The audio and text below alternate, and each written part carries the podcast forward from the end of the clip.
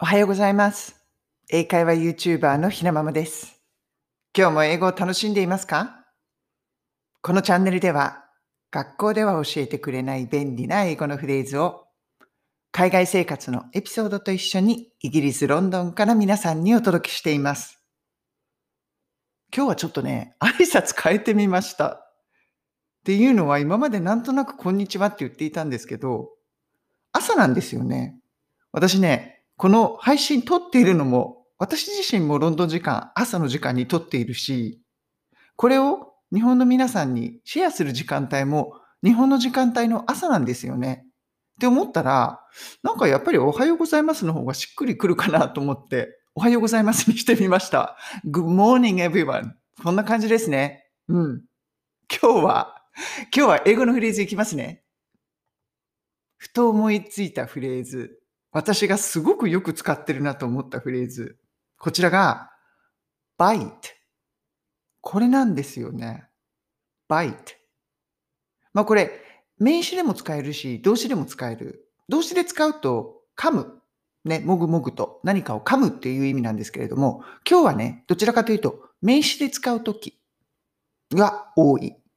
一口とかね、一かけらとか、そんな意味合いで使うことができるこの bite の使い方を皆さんとシェアしていきたいと思います。私ね、これしょっちゅう言っているんですよね。なんか、ちょっと食べさせてとか、一かけらでいいからっていうことですよね。ちょっとだけでいいでいいから食べさせてとか、いや、ちょっと食べるとか、そういうことを日本人ってよく言いませんか？それとも私だけなのかな？ね、この前イギリス人に言われたんです。なんかしょっちゅう言ってるねってそういうこと。だから今日はこの言葉の使い方、今から例文を挙げてシェアしていきますね。一つ目の例文、こちらが Let's have a bite こちらになります。Let's have a bite 一口食べてみようよ。ちょっと食べてみようっていうことです。いっぱい食べるんじゃないんです。カプッとちょっとだけ食べるんです。こういう時に have a bite って言うんですよね。だから、a bite。やっぱり名詞として使っていますよね。噛むっていう意味なんだけど、この場合は、一かけら。一かけらちょっと食べましょう。Let's have a bite. こういう言い方をします。二つ目の例文。こちらが、I took a bite of the cake. こういう言い方。I took a bite. 一口食べました。of the cake. ケーキを一かけら食べましたっていうことですよね。一切れじゃないんです。全部じゃないんです。一かけらだけ。ちょっとだけパクッと食べたっていうこと。三つ目の例文。これが、Can I have a bite? こういう言い方。Can I have? いいかなってことですよね。a bite? 一口食べさせてくれるっていうことです。これをね、私しょっちゅう言ってるみたいです、なんか。でね、思ったんですよね。日本人って結構言いませんかちょっと一口食べない？とか。あと、シェアするの大好きですよね。それでね、この、これ思いついたんです。そうすると、can I have a bite? っていうのは、私が一口食べて、ちょっと食べさせてっていうことですよね。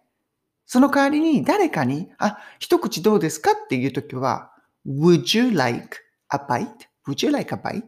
こういう言い方をします。ある意味日本人ならではの言い方なんですよね。これ、すごいよく言うなと思ったんです。うん。どういうシチュエーションでこれを思いついたかっていうのを後でちょっとシェアしますね。まずは、repeat after me。こちらを言ってみましょう。何がいいかな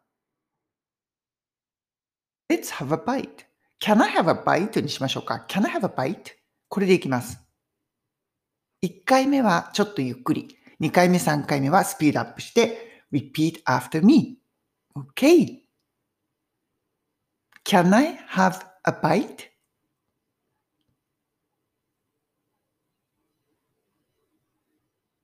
Can I have a bite? Can I have a bite? どうでしたかこれもゆっくり言えば Can I have a bite? ですよね。でも、やっぱりつなげるんですよね。Can I have a bite? だから can I で続けて can I, can I になって have a, have a じゃなくて have a になるんですよね。そうすると can I have a bite? こういうリズムになります。can と I をつける。そして have と I をつなげる。こういう感じでやると、スムーズだし、自分自身もね、発音しやしやすくなります。こういうシンプルな文章で、ちょっとこう、リンキングっていうんですか、つなげる練習をするっていうのは、なかなか効果的なんじゃないかなと思います。Can I have a bite? 練習してみてください。これね、私ね、まあ、今の夫、今の夫って昔いたわけじゃないんですけど、まあ、夫は一人しかいなかったんですけど、今も昔も。あの、外食した時に、思ったんですよね。あ、イギリス人ってっていうか、まあ、よく考えたら外国の人ってあんまり夕飯とこ行った時に、あ、ねえねえ、ちょっとシェアして食べようよっていうのがあんまりないんだなって。確かに、海外って結構こう、お皿、大きいプレートの中にこういろんなものをポッポッポって自分が食べるものをもらって、それが自分が食べるものっていう、まあ、境界線っていうんですかね。食べるものの境界線っていうのが結構きっちりしてるなって思ったんです。その一方で、日本人のね、お友達とかと日本で例えばイタリアンとかなんか行くと、結構みんなで、あ、これを4人いるからじゃあ3つ大皿取ってみんなでシェアして食べようみたいな感じになるんですよね。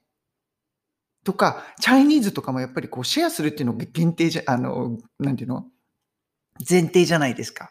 だからまあ日本人だけじゃないのかな。アジア系の人って結構こうシェアするっていうのが前提で食べたりすること多いんじゃないかなと思ったんですよね。それで、まあ、夫と食事をしたりとか、まあ、夫のお母さんがね、来てみんなで食事で行ったり、なんかこう、ちょっと食べるとか、あ、食べさせてとか、そういう会話がないのが、びっくりしたんです、正直。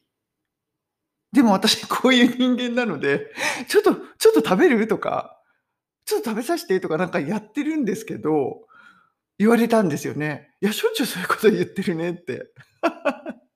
嫌がられてるわけじゃないんですけど、やっぱりこれってカルチャーの違いなんですよね。それとも私が生まれ育った環境の違いかな。私の父親結構食べ物関係の仕事をしてる人だったので、いろんなものをね、シェアしてみんなで食べようよっていう感覚の人だったから、それが残っているのかななんて思ったんですよね。Can I have a bite?Would you like a bite? 私しょっちゅうイギリスでも言ってるなって。やっぱり海外に住んでても、日本人っぽい感じで、そのままの私で生きているんだな、なんて、ちょっとね、思った出来事がありました。うん。Can I have a bite? どうですか？皆さんも普段の生活で言っていますか？一口食べる？その時は、この bite という言葉を使ってみてください。今日は、bite。名詞でも動詞でも使えるんですけれどもね。今回はま名詞で使うことが多い一口とか一かけら。そのような意味で使えるフレーズを皆さんとシェアしました。それでは今日も素敵な一日をお過ごしください。